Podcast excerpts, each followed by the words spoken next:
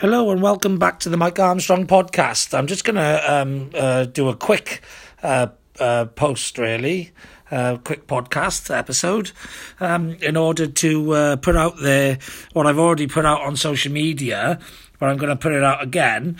Um, I've offered to do some free advertising for uh, businesses who are struggling in the lockdown period.